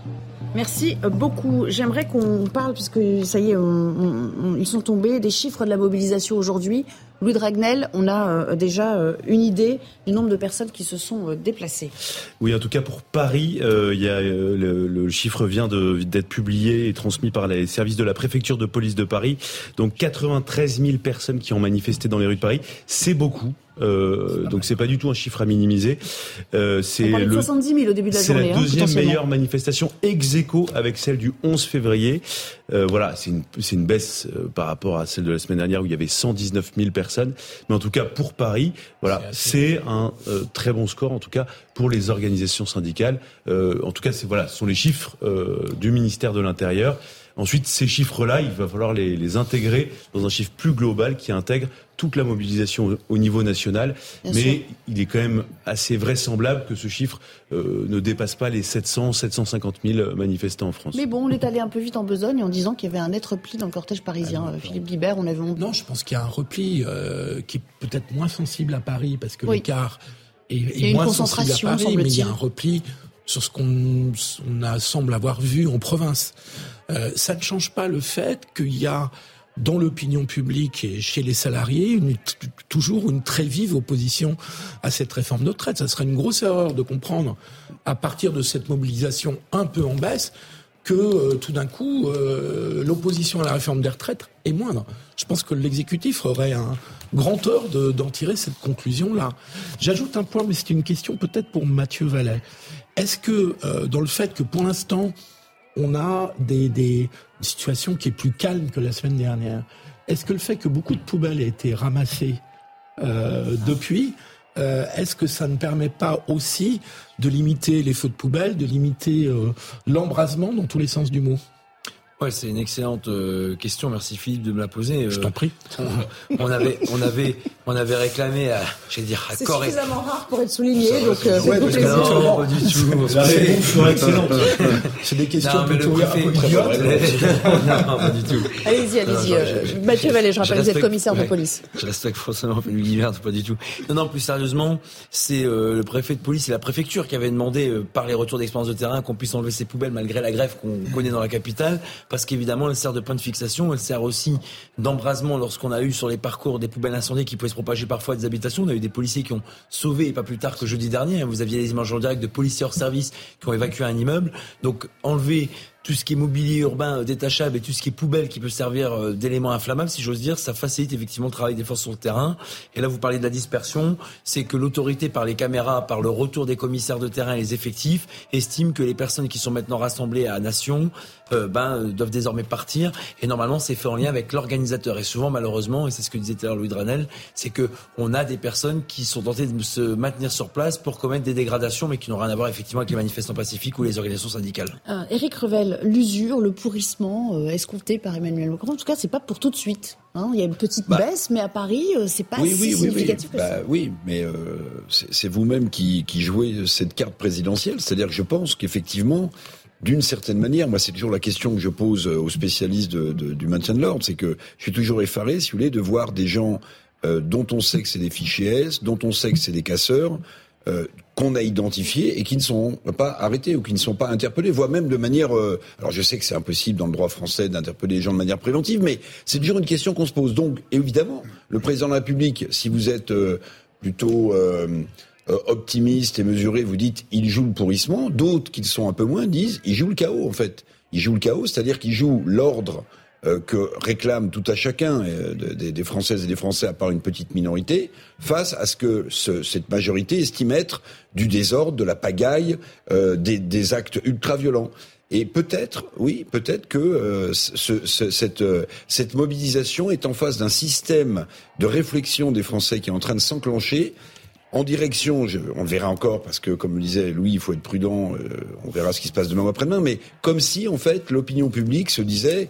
on n'en peut plus de cette violence, d'ailleurs on vient pas manifester, on n'en peut plus de cette violence de voir ce pays dans cet état-là livré à des casseurs, à des voyous, voilà, donc il y a une espèce de, alors peut-être de moment un peu d'attente aussi, il faut voir, parce que Emmanuel Macron est souvent le premier à remettre une pièce dans la machine quand même, ça il hésite jamais, donc là on est plutôt dans l'attente, on est plutôt dans un faux plat, puisqu'on filait la métaphore sportive tout à l'heure, vous voyez, on est dans un faux plat, mais ça veut pas dire pour l'exécutif, le col suivant va pas être infranchissable. Vous êtes bien sur CNews et Europe 1, c'est la suite de Punchline en direct avec ce chiffre qu'on peut désormais vous communiquer, puisqu'il a été transmis par la préfecture de police il y a quelques minutes, sur la participation à Paris, avec 93 000 manifestants qui ont été comptabilisés.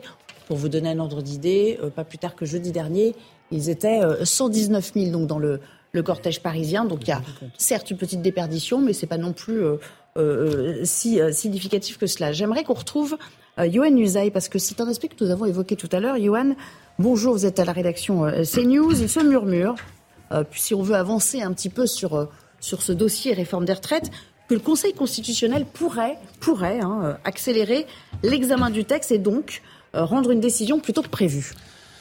Alors effectivement, Nelly, le Conseil constitutionnel qui a jusqu'au 21 avril normalement pour rendre une décision, mais le plus probable, c'est qu'il la rende effectivement avant. Ce qui se dit, c'est qu'il pourrait rendre sa décision d'ici une semaine à 10 jours. Il faut lui laisser un peu de temps quand même pour examiner. Le Conseil constitutionnel a besoin de temps pour délibérer et de sérénité, un minimum de sérénité en tout cas. Donc d'ici une semaine à 10 jours, il pourrait effectivement rendre cette décision qui est attendue par tout le monde, disons-le, aussi bien par les Français, par les manifestants que par le gouvernement. Alors quand cette décision sera rendue, il y a là plusieurs hypothèses. Soit le Conseil constitutionnel ne censure rien. À ce moment-là, on n'est pas plus avancé. Soit il censure une partie du texte et à ce moment-là, le gouvernement pourrait trouver une porte de sortie et dire, puisqu'une partie du texte a été censurée, désormais le texte est déséquilibré, donc on le retire pour éventuellement le retravailler. Autre hypothèse, l'ensemble du texte est censuré.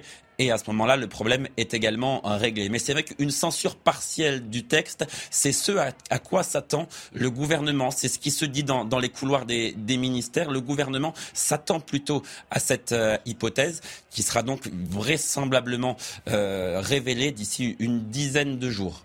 Merci beaucoup, Yohann, pour ces premières précisions. Philippe Guibert, on disait sur cette même antenne hier, finalement, les sages seront peut-être les juges de paix dans cette affaire. On ne croyait pas si bien dire. Oui, les juges de paix, mais là, vu le contexte social explosif, ça prend encore plus de sens, le fait qu'ils puissent rendre éventuellement une décision plutôt que prévue. C'est-à-dire que le gouvernement ou l'exécutif et le président, plutôt que de prendre une initiative par eux-mêmes d'ouverture, soit parlementaire, soit sociale avec les syndicats, préfèrent s'en remettre au Conseil constitutionnel, avec tous les risques qui peuvent être afférents. Yohann Usaï évoque l'hypothèse qui, effectivement, est partagée par pas mal de gens, de se dire ils vont pas oser, le Conseil constitutionnel, censurer l'intégralité de la loi, mais ils vont censurer une partie. Ce qui paraît assez probable. Après, il y a des constitutionnalistes qui disent qu'il y a matière, notamment avec l'article 47 alinéa 1 et son usage abusif, à censurer l'intégralité du texte. On verra bien. Mais le gouvernement attend finalement que des juristes très politiques au Conseil constitutionnel, sont des anciens premiers ministres, des anciens ministres, finalement servent de juges de paix. Ils auraient pu, à l'exécutif, avoir, et particulièrement le président, avoir une autre attitude qui consistait à dire: dans l'attente du Conseil constitutionnel et de sa décision, j'ouvre la possibilité d'avoir une nouvelle délibération sur la loi, ce qui est permis par la Constitution, article 10, alinéa 2, ce qui permet d'aller à un vote qui n'a pas eu lieu pour faute de 49.3. Et donc, ça aurait pu être une ouverture parlementaire. Vous croyez réellement à ça, à cette hypothèse? Est-ce que c'est une voie vraiment à explorer? Non, mais, mais vous pensez qu'Emmanuel Macron, président de la République, envisage cette option? Je constate sincèrement qu'Emmanuel Macron fait toutes les erreurs pour l'instant. Donc il peut en faire une de plus en ne se saisissant pas des possibilités que lui offre la Constitution. Voilà. Je suis sûr que vous êtes d'accord avec moi. Éric Revel, en tout cas, c'est quand même une lourde responsabilité qui pèse sur les épaules de ces sages. Retoquer entièrement la loi, ça paraît... Alors les membres sont en partie nommés par le président de la République, ce qui peut être un inconvénient et un avantage. Ils sont neufs, on rappelle. Voilà. Vous pouvez faire passer des messages... lâcher les chevaux ou au contraire les retenir, même si évidemment les sages sont indépendants, comme tout le monde le sait. Mais en lisant... Ils sont nommés par qui? Non mais je suis d'accord, mais officiellement... J'ai dit comme tout le monde le sait. D'habitude vous goûtez mieux ma subtilité un peu cynique. Mais votre finesse d'analyse. Juste pour compléter l'exposé parfait de Philippe, c'est que moi je lisais plus... facilement Dominique Rousseau, qui est un grand constitutionnaliste, qui évoquait ces points. Et il y a deux sujets où moi j'ai été interpellé. Bon, il y a ce qu'on appelle les cavaliers législatifs, par exemple l'index senior ou le CDI senior. Absolument. Mais Dominique Rousseau, si je me souviens bien, dans cet interview au Monde, disait sans doute que le plus périlleux, c'est le véhicule législatif qui a été employé, c'est-à-dire faire voter une loi sur les réformes en utilisant une loi rectificative de la sécurité sociale. Et pourquoi c'est important ? Parce que trouver une porte de sortie, c'est pas la prendre dans la figure. Faut faire attention. C'est-à-dire trouver une porte de sortie, c'est trouver un moment où la loi va ne pas être constitutionnelle, mais en essayant de ménager à ceux qui sont appelés à discuter ensemble. Et si évidemment, par exemple, le Conseil constitutionnel retoquait la loi sur l'article 7 du passage de 62 à 64 ans, là, la porte de sortie pour le chef de l'État se transformerait en porte dans la figure. Qui revient dans la figure. Patrick Privat, je rappelle que vous êtes le secrétaire confédéral de Force ouvrière. Vous misez gros sur cette décision du Conseil constitutionnel. Vous vous dites peut-être qu'ils prendront la mesure de ce qui est en train de se passer dans le pays et qu'ils prendront, eux, leurs responsabilités. On les présente comme des sages. J'ose espérer qu'ils auront suffisamment de sagesse pour retoquer ce texte. Toutes les organisations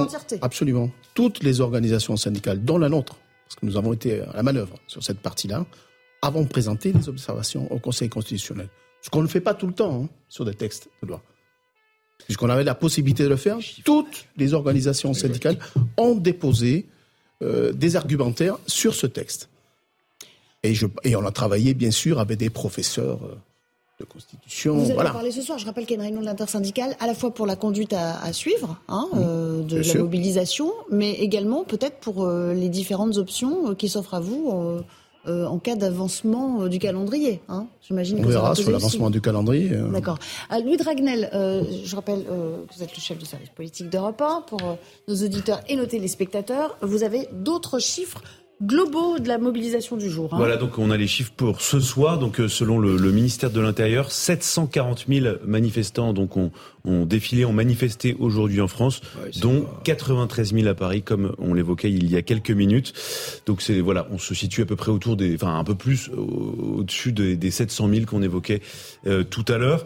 Et si on veut comparer avec les précédentes manifestations, bon globalement c'est une baisse. On était à 1 089 000 le 23 mars, on était à 1 280 000 le 7 mars, et donc en fait c'est un petit retour en arrière puisque en fait on retrouve les chiffres en fait du 7 février, donc c'est clairement une légère baisse, une légère inflexion des mobilisations. Alors, on va le commenter évidemment, mais j'aimerais qu'on retourne aussi du côté de la place de la Nation avec nos équipes, où il semble y avoir encore pas mal de monde, mais une situation calme. Est-ce que c'est un calme précaire qui règne ou est-ce qu'on peut dire que les choses rentrent lentement dans l'ordre ? Écoutez, c'est un calme relatif. On est vraiment sur cette place de la Nation alors que le cortège officiel syndical est arrivé sous les hurrahs de la foule. C'était le cortège Sud-Rail pour être tout à fait précis. Mais quand je vous disais calme relatif, c'est parce que on connaît bien ces fins de mobilisation place de la Nation, ce qui sont souvent le fruit de vives tensions entre les éléments radicaux et les forces de l'ordre. Le dispositif de sécurité sur cette place, il est très impressionnant. C'est-à-dire que pour chaque artère, vous avez 2-3 lignes de policiers et gendarmes qui vont filtrer les départs des manifestants. Et puis pour les auditeurs, imaginez faire un point vraiment sur la place de la Nation, au cœur de la place de la Nation. Et puis ensuite, vous formez un périmètre de 500-600 mètres. Toutes les artères sont bloquées avec une sorte de no-go zone. La circulation a bien évidemment été coupée.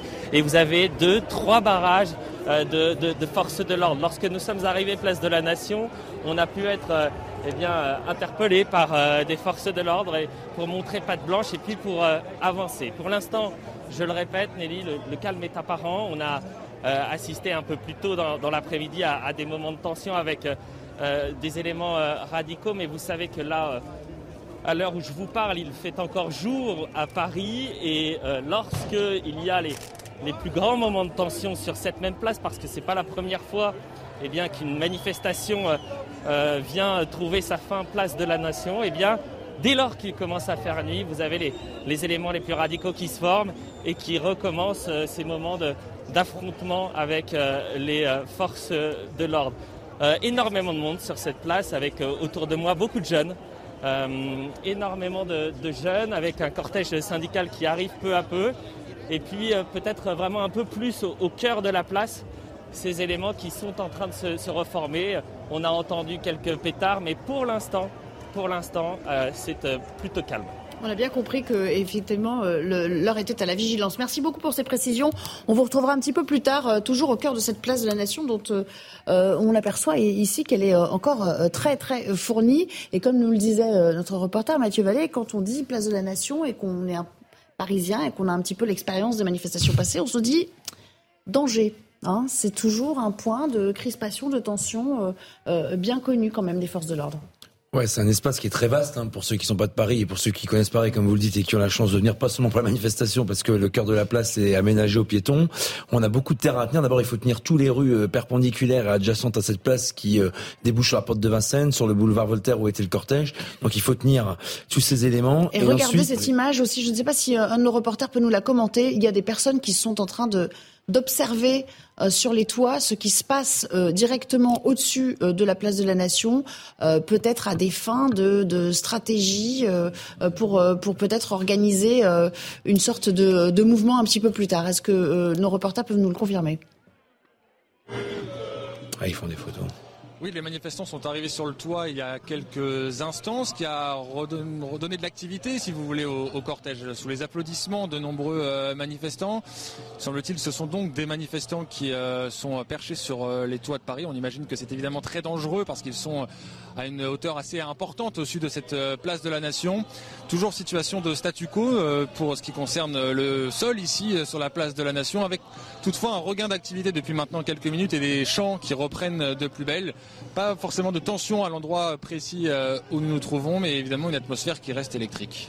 Mathieu Vallée, qu'est-ce qui se passe quand des individus vont sur un toit, prennent des vidéos, observent les alentours, peut-être sortent des jumelles pour certains d'entre eux? C'est quoi la stratégie, l'intention derrière ? Bah d'abord, je pense que c'est la bêtise. Après, c'est peut-être faire des photos et des belles images ou des vidéos sur le rang de la place. D'abord, c'est très rare qu'on ait des personnes qui prennent ce qu'on appelle nous des points hauts. Là, parce qu'ils sont en hauteur, donc pour nous, c'est des points hauts. C'est pas la première fois qu'on avait vu sur les réseaux sociaux un certain nombre d'images déjà. Pour déployer des banderoles, oui. Sur des matchs à l'heure, j'en ai fait pas mal. À part des black blocs ou des personnes mal intentionnées qui montent sur des échafaudages ou des points hauts pour canarder les effectifs. Là, je vois qu'ils ont des téléphones portables et des outils pour capter le son et l'image. Donc, je pense que c'est surtout pour ça. Ensuite, on a normalement effectivement des unités qui permettent de monter dans ce type d'habitation pour aller sur les toits. Là, le plus grand danger, c'est qu'ils tombent des toits ou qu'il y ait des mouvements qui entraînent une chute pour les personnes qui sont montées. Ça, c'est le plus grand danger. On voit bien que c'est assez précaire. Là, c'est assez plein. Mais il suffit d'une mauvaise manœuvre ou d'un mauvais mouvement pour que la personne tombe et que ça soit fatal. Ensuite, j'en profite. Vous me faites une belle transition. Puisque d'ailleurs, ça a été l'objet d'un échange à l'Assemblée nationale aujourd'hui. Vous savez qu'aujourd'hui, on est le 28 mars 2023 et les policiers et les gendarmes n'utilisent toujours pas des drones. Que ça soit à Sainte-Soline, que ça soit dans les manifestations, que ça soit jeudi dernier lorsqu'il y a eu des exactions très violentes commises dès la place de la République jusqu'à la place de l'Opéra. Et pourtant, ça permettra aussi, au-delà de voir les images des street reporters ou les images des personnes qui nous détestent, de montrer les images de la police et de la gendarmerie, comme ils ont pu au sol capter, comme vous avez pu les diffuser, ce que j'ai vu samedi, lors des exactions et des violences commises par les personnes radicalisées sur les forces. Responsable, c'est la CNIL qui et le Conseil d'État. Et le Conseil d'État, ouais. Parce que non mais il y a parce qu'ils s'endorment. Et absolument qu'ils se réveillent. Et c'est un vrai sujet. C'est un vrai sujet ce que vous pointez du doigt. Avec un paradoxe immense, c'est que aujourd'hui, les policiers, notamment les gendarmes, peuvent utiliser notamment des hélicoptères avec des pods qui sont situés sous l'hélicoptère pour capter des images, mais interdiction d'utiliser des drones. Alors ça, c'est bienvenu en France. C'est complètement absurde. Vous n'avez même pas le droit d'utiliser des drones pour faire de la manœuvre opérationnelle, donc juste pour voir ce qui se passe devant vous. Enfin, c'est quand même absurde. Et vous n'avez pas le droit d'utiliser de drones non plus pour capter effectivement des images. Mais ça pourrait évoluer. Enfin, je veux dire, ça peut évoluer. Mais Gérald Darmanin l'a demandé et il s'est pris ça a été retoqué. Alors, surtout que nous, on n'attend pas que le Conseil d'État, que la CNIL se réveille enfin d'un long sommeil sur ces décisions qu'on attend. On forme déjà des policiers, des gendarmes à l'utilisation des drones. On a acheté des équipements de dernière génération pour pouvoir utiliser ces drones. Donc, dès qu'on a le feu vert, maire, on ne sera pas attentiste, on sera tout de suite en action puisqu'on pourra les utiliser. Et je vous donne aussi un exemple plus loin. Au lieu de diffuser, de diffuser nos images sur les opérations de maintien de l'ordre ou de violences urbaines, sur des physionomies, au lieu d'envoyer des effectifs humains au sol qui peuvent être prêts à partie ou qui peuvent poser des difficultés dans une foule compacte, on peut utiliser ces drones pour avoir une physionomie, un visuel sur des points qu'on veut identifier. Enfin, c'est que du positif. Il y a aussi la liberté des individus et c'est ce que la liberté. Tout le monde se filme dans une manifestation, mais la police n'a pas le droit d'utiliser des drones. Non mais vous avez raison. Mais je trouve ça. On peut considérer qu'il y a un paradoxe en effet. C'est-à-dire que si vous avez des drones, quand vous aurez l'autorisation, si vous avez des drones qui vont voler au-dessus des foules, au-delà de la question de la liberté des images, très bien. Vous ne pouvez pas exclure que ces gens violents s'amusent, par exemple, à tirer, viennent avec des armes pour dégommer les drones, les etc. C'est pareil, ouais. Non, mais enfin, l'hélicoptère, ça vole un peu trop. Ça peut voler très haut. Quand même, vous voyez, il y a aussi ça, je pense, qui est un sujet. Non, mais c'est très utile pour les forces de l'ordre, mais. Qu'est-ce que ça entraîne ensuite comme... Je pense que vous posez toutes ces questions aussi. Oui, tout à fait. Si vous voulez bien, Place de la Nation, avec nos équipes, en l'occurrence Simon Bourtembourg pour Europe 1. Rebonsoir Simon. On aperçoit encore, j'imagine, autour de vous, beaucoup de monde. On a parlé d'une Place de la Nation qui était encore noire de monde et de ses avenues adjacentes qui étaient bloquées. Donc pour l'instant, la dispersion, semble-t-il, n'a pas commencé. Oui, tout à fait. On est à la fin de la mobilisation. La fin de cortège arrive en ce moment. Les ballons floqués aux couleurs des syndicats se dirigent vers moi. L'ambiance est bon enfant. La musique résonne. On est bien loin des scènes d'extrême violence de jeudi dernier. 5500 policiers ont tout de même été mobilisés à Paris aujourd'hui, mais ils sont beaucoup plus discrets. Ils quadrillent en ce moment même la place de la Nation. Quelques affrontements entre forces de l'ordre et manifestants ont tout de même émaillé la mobilisation. La mairie de Paris avait fait collecter les déchets sur le parcours de la manifestation. Certains contestataires ont tout de même lancé plusieurs feux qui ont été maîtrisés rapidement par les pompiers. Ici, dans les rues parisiennes, le rassemblement est clairement moins important que jeudi dernier. La police annonce 93 000 manifestants à Paris, moins donc que lors de l'acte 9. Les gens que j'ai pu interroger ne s'étonnent pas de la plus faible mobilisation. Nous sommes à la fin du mois. Faire la grève, ça coûte cher, me confie un conducteur de la RATP. Les violences effraient aussi certains. On assiste à une gilet jaunisation du mouvement, assure ici beaucoup de manifestants, moins de monde donc, mais un discours de contestation plus général. Beaucoup d'étudiants me disaient être descendus dans la rue, non pas pour lutter contre la réforme des retraites, mais pour blâmer de manière générale la politique d'Emmanuel Macron. Merci beaucoup Simon Bourtembourg pour Europe 1, en direct de la Place de la Nation à Paris. Patrick Privat, je rappelle que vous êtes secrétaire confédéral FO. Notre reporter nous disait à l'instant, ça coûte cher, on est à la fin du mois. C'est vrai que avec l'inflation rampante, parfois le 15 du mois, on est déjà dans le rouge et donc c'est d'autant plus difficile de faire grève dans ces conditions. Mais ce qui veut dire que à la faveur du mois d'avril qui pointe son nez, ça pourrait repartir, on pourrait aller puiser dans les bas de laine ou en tout cas taper dans la caisse pour tenter de remobiliser tout le monde. Voir du côté de l'écureuil s'il y a quelques noisettes encore à manger. Mais déjà, la grève d'aujourd'hui, pour ceux qui sont en grève, ne sera pas prélevée sur le mois de mars. Première chose. D'accord. Toutes les payes sont faites. La première des choses. Les payes donc sont décalé d'un mois. Elles sont bloquées au 18, voire au 20 du mois. Ça, c'est aussi la vraie vie des choses, quand on connaît comment ça fonctionne. Donc la grève d'aujourd'hui, elle sera prélevée éventuellement fin avril ou fin mai, suivant les discussions dans les entreprises ou autres. Parce qu'il y a tellement des choses qui se passent. C'est le cas un petit peu partout, dans toutes les entreprises, que ça se organise comme ça, y compris dans les administrations. Donc parce que les choses se discutent. C'est pas un facteur. C'est que, voilà, on était en grève, il y a manifestation le 23, très fortement mobilisée. 5 jours après, les choses sont compliquées. Alors, les événements de ce week-end n'ont certainement pas contribué, ont pu faire peur aux gens. Je veux dire, les images en boucle, de montrer ce qui passait, les scènes de guerre, on peut dire ça quand même, ce qui s'est passé ce week-end dans les Deux-Sèvres, peuvent faire peur à des personnes de venir dans des manifestations quand même. Hein. Ouais, c'est ça la réalité. Scène de guerre. Vous dites scène de guerre. Quand on dit scène de guerre, quand on dit scène de guerre, ça veut dire qu'il y a deux camps qui s'affrontent. Donc là, clairement, on avait deux camps qui s'affrontaient. L'autre jour, samedi, oui, il m'a semblé quand même. Hein. Non, mais ça veut dire qu'il y a. J'ai mal regardé vos images, mais ou les images de vos confrères, mais il me semblait bien qu'il y avait deux camps qui s'affrontaient. Hein. D'accord, mais il n'y avait pas un maintien de l'ordre par rapport à des agresseurs. Il y avait un maintien de l'ordre pour protéger des infrastructures qui avaient été mises en place. Intéressant point de vue. C'est pas forcément ce qu'on entend toujours à gauche. C'est la réalité. Les forces de l'ordre étaient là pour protéger des infrastructures qui avaient été construites. Point. Mm.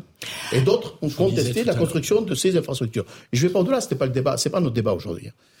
Même si le climat ou autre, on s'en préoccupe. Moi, il y a simplement une chose sur les chiffres. Moi, j'ai un compteur particulier. J'aime bien le sport. Je vais souvent au Stade de France. Le Stade de France, c'est 80 000 personnes. Ouais. 80 000 personnes, et je parle sous le contrôle de personnes qui s'occupent de la sécurité. Le stade, il est vidé en un quart d'heure. Absolument. Donc, on arrête avec cette polémique sur les chiffres. Parce que c'est pas en un quart d'heure que les 93 000 personnes sont passées à Paris. Vous aviez deux cortèges aujourd'hui à Paris. Arrêtons cette polémique stérile. Autre exemple, je ne sais pas si le marathon de Paris aura lieu. 50 à 55 000 participants. C'est dimanche. S'il est maintenu. Voilà. Oui, c'est vrai. De plus, ces participants payent. Donc on sait exactement le nombre qu'ils sont. Et vous avez là des drones et autre chose, parce que c'est un événement sportif, et on voit la masse que ça représente du marathon. Vous regarderez la masse des cortèges. Non, mais je le dis bien aujourd'hui, vous aviez deux cortèges. Les camarades de Sud qui arrivaient juste à l'instant, là, ils étaient dans le cortège principal. Vous avez le cortège de délestage qui va généralement beaucoup plus vite parce que les problèmes se passent devant le carré de tête principal, toujours. Et ceux qui créent les incidents sont devant le carré de tête. Absolument. Et devant les forces de police. Donc il faut aussi parler de ça. Bien sûr. C'est ça. J'ai une question, pardon, j'ai une question à vous poser. La CGT a communiqué très tôt sur les chiffres de la mobilisation à Paris. Alors évidemment, c'est pas du tout dans les mêmes proportions que les chiffres de la police. Et elle a communiqué sur un chiffre autour de 450 000 participants. Mais quand on compare avec la précédente manifestation, la CGT avait dit 800 000 pour Paris. Donc ça veut dire qu'il y a une division par deux. Quand même, de la manifestation. Vous voyez, vous constatez, vous reconnaissez le fait qu'il y ait une baisse de la mobilisation à Paris. Je ne dis pas qu'il y a eu plus de mobilisation aujourd'hui. Je n'ai jamais dit ça. Non, mais justement, c'est pour ça que je pose la question. Moi, c'est pas la première manifestation que j'organise. Je sais regarder les cortèges, je sais y compris les traversées, c'est-à-dire les remonter complètement, et je sais voir à peu près le nombre de personnes qu'il y a. Alors, je compte pas à un près, comme fait soi-disant la préfecture de police ou d'autres organismes qui sont payés par l'État, d'ailleurs. On sait pourquoi ils sont payés par l'État, pour donner des éléments chiffrés à la baisse. Faut quand même pas se tromper. Non, moi, je me trompe pas. Vous pensez à quel... Oui, enfin, celui qui vous donne quelques statistiques sur les manifestations. Celui serait leur faire trop de publicité sur ces manifestations. Voilà. On sait quelles sont les consignes. Les renseignements territoriaux nous disent qu'il y aura tant de manifestants avant même que n'importe quelle manifestation ait démarré. Donc, mais c'est un service d'anticipation. Oui, d'aide à la prise de décision pour les commissaires de police. Je vous assure, c'est ça que ça sert. Ça se vérifie pas toujours. On travaille. Ça se vérifie pas toujours. Vous l'avez dit tout à l'heure, on travaille beaucoup avec eux, y compris sur tout le territoire, partout, avec les préfets, avec les commissaires de police, y compris sur Paris. Je peux vous dire qu'il y a multiples réunions pour que les choses se passent au mieux. Éric Revel, il nous reste quelques minutes avant la fin de cette émission. Si on se projette un petit peu, on a beaucoup parlé du Conseil constitutionnel, pardon d'insister, mais il y a donc cette échéance qui pourrait intervenir autour du 10-12 avril, enfin sans qu'on ait eu confirmation, mais enfin bon, si cela venait à arriver, le problème c'est que on parle du Conseil constitutionnel étape après étape, on se fixe une échéance et puis après on ne voit pas au-delà. Mais si le Conseil ne retoque rien, après, on entre dans l'inconnu. Qu'est-ce qui se passe si le Conseil ferme la porte ? Ensuite, il y aura peut-être... Alors si, c'est l'une des hypothèses, il retoque rien, donc la loi est passée par 49.3, donc elle est promulguée. Alors il y a quand même le recours au référendum d'initiative partagée. Bon, je rappelle que ce référendum, il doit représenter 10% du corps électoral, c'est-à-dire presque 5 millions d'électeurs, et que la loi fixe à 9 mois le délai pendant lequel... ces 5 millions de signatures doivent être collectées. Bon, ensuite, il y a d'autres étapes, donc c'est pas si simple que ça. Mais moi, la question que je pose, c'est si la loi est promulguée par le président de la République dans l'hypothèse où le Conseil constitutionnel la validerait entièrement et que tout se passerait suivant les vœux de l'exécutif, attendre des semaines, voire quelques mois, parce qu'il y aura au moins ce délai-là, le résultat d'un référendum d'initiative partagée, ça me semble, parce que il y a aussi, pardonnez-moi, je vais être un peu cynique, mais vous le savez, vous organisez des manifestations et vous y participez, mais là, il y a aussi un sujet, c'est l'arrivée des vacances de Pâques. l'arrivée des vacances de Pâques avec les premières zones qui vont peut-être partir la semaine prochaine, hein, si ma mémoire est bonne, Paris, c'est le sud, c'est un peu plus tard, bah, par définition, quand vous avez des périodes de vacances, et on l'a vu, hein, puisque le conflit dure depuis 2 mois, on l'a vu, là aussi, c'est un sujet d'affaiblissement des mobilisations. Bon. Donc, en fait, je pense que le président de la République et l'exécutif ont tout ça en tête. Oui, c'est la stratégie du pourrissement, quoi. Voilà. Et que... Ça, on connaît. Hein. On connaît les méthodes, et puis, rappelons quand même une chose, on en parlait tout à l'heure, c'est que le président de la République va donc être absent à plusieurs reprises. Si l'information s'avère juste, c'est-à-dire un Conseil constitutionnel qui rend sa décision avant le 21 avril, bon, je répète, le président de la République est en Chine du 5 au 9, oui, et aux Pays-Bas les 11 et 12 avril. Alors, sauf à imaginer que le Conseil constitutionnel rende son avis sans que le chef de l'État soit sur le sol français, ce qui me semblerait périlleux. Ça laisse une fenêtre de tir relativement. Eh ben, ça laisse du 10 avril du 9 avril au 11 avril. Voilà, ça laisse 2 jours.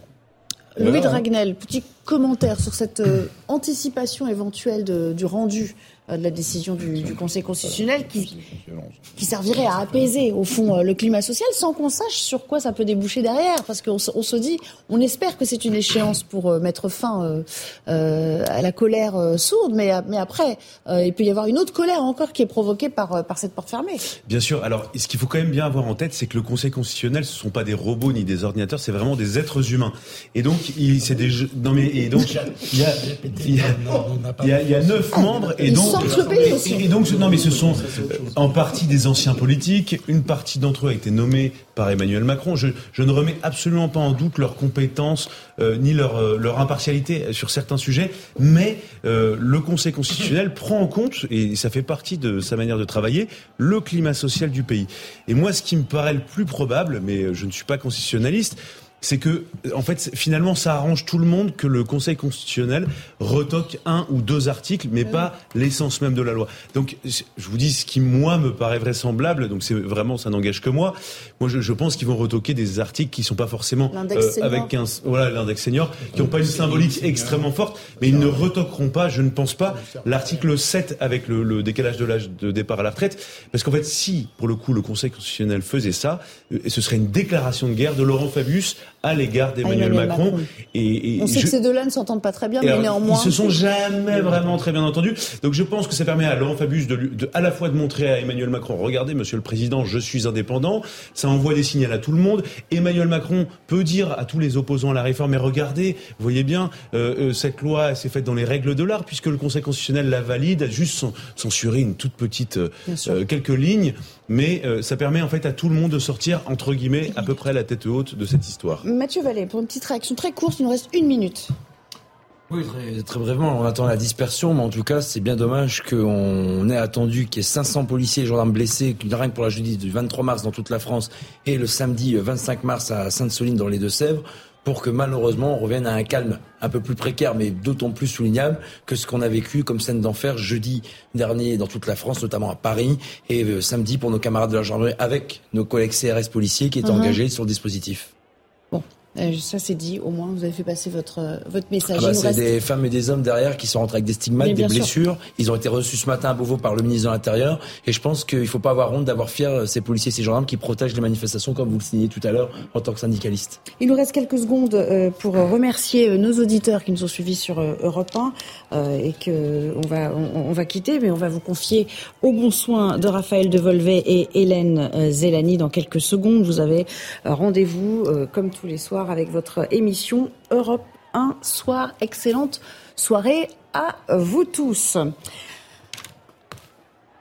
Et on poursuit sur l'antenne de CNews à présent pour les quelques minutes qui nous restent, avec toujours cette fin de manifestation à Paris et cette dispersion qui tarde à s'opérer. Il faut le dire, place de la Nation, il y a encore beaucoup de monde, même si l'ordre de dispersion a été donné. Alors, juste une précision, Mathieu Vallée, l'ordre de dispersion dont nos reporters nous disaient qu'il a été donné tout à l'heure, c'était pour faire partir les éléments perturbateurs ou pour faire partir tout le monde en même temps? Non, c'est pour faire partir tout le monde, et on sous-entend que les gens pacifiques qui ont des intentions bienveillantes pour revendiquer, quittent les lieux. Puis c'est aussi une obligation légale, entre guillemets, puisqu'il faut que les gens sachent parfaitement ce que la police va opérer comme manœuvre. Là, on informe toutes les personnes présentes que la manifestation est terminée, on le fait en lien avec les organisateurs, et qu'elles doivent quitter les lieux. Ensuite, ça va prendre beaucoup de temps, puisque vous avez vu qu'on a pris une heure en plus, comme on disait tout à l'heure, sur l'horaire d'été. Et en plus, toutes les forces que vous voyez dans toutes les rues adjacentes, ensuite, vont progresser vers le centre de la place de la Nation pour évacuer les derniers récalcitrants, en tout cas les dernières personnes qui ne s'évacuent pas d'eux-mêmes. C'est pour ça que j'ai souvent l'habitude de dire que lorsqu'on n'a aucune intention malveillante, lorsqu'on vient revendiquer, on écoute les organisateurs, on écoute les policiers et les gendarmes qui organisent le dispositif, et au bout d'un moment, il faut savoir terminer la manifestation. Aucune comparaison avec une phrase politique. Il faut savoir terminer une manifestation lorsqu'elle est finie pour éviter les désordres à la fin. Dernières observations sur la mobilisation du jour. Philippe Guibert, je rappelle que vous êtes enseignant consultant. Finalement, ça s'est relativement bien passé jusqu'ici. On peut nourrir une forme de soulagement quand même par rapport au scénario un peu catastrophe qui nous avait été annoncé pas plus tard que ce matin. Oui, bien sûr, évidemment, une forme de soulagement. Les images de violence de jeudi dernier dans la nuit, puis de samedi à Sainte-Soline, on peut s'en passer. Je crains néanmoins que l'exécutif tire la conclusion de cette journée qu'ils peuvent continuer comme ça et qu'ils peuvent passer en attendant une censure partielle sur des points secondaires du projet.